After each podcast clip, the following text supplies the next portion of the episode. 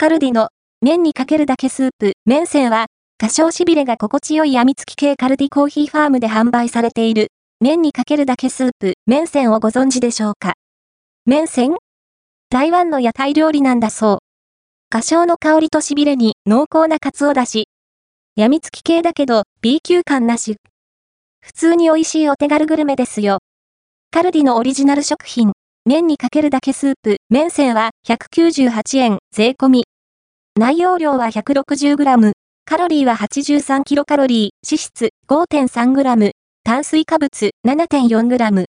調理は、パウチパックのまま、熱湯加熱、または、中身を容器に移して電子レンジ加熱し、用意した麺、そうめんなどにかければ OK。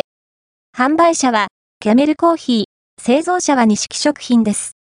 これは、強い、花椒の香りが太く、鰹だしの風味が濃厚。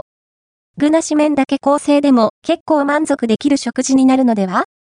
軽くとろみのある口当たり。濃厚な鰹だし風味に加え、多少によるものか、心地よい苦味を感じさせるんですよね。オイスターかも香りのインパクトほどには痺れはないな。なんて思っていたら、後からビリリ。個性が立っていていい味わいですね味が濃すぎるように感じれば、お好みで薄めるのもおすすめ。今回はそうめんを合わせてみましたが、この味なら、中華麺でも全然 OK かと。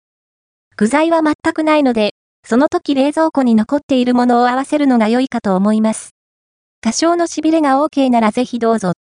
ストックしておけば、食事をさっと済ませたい時に便利だし、余り物食材の消費にも活躍しますよ。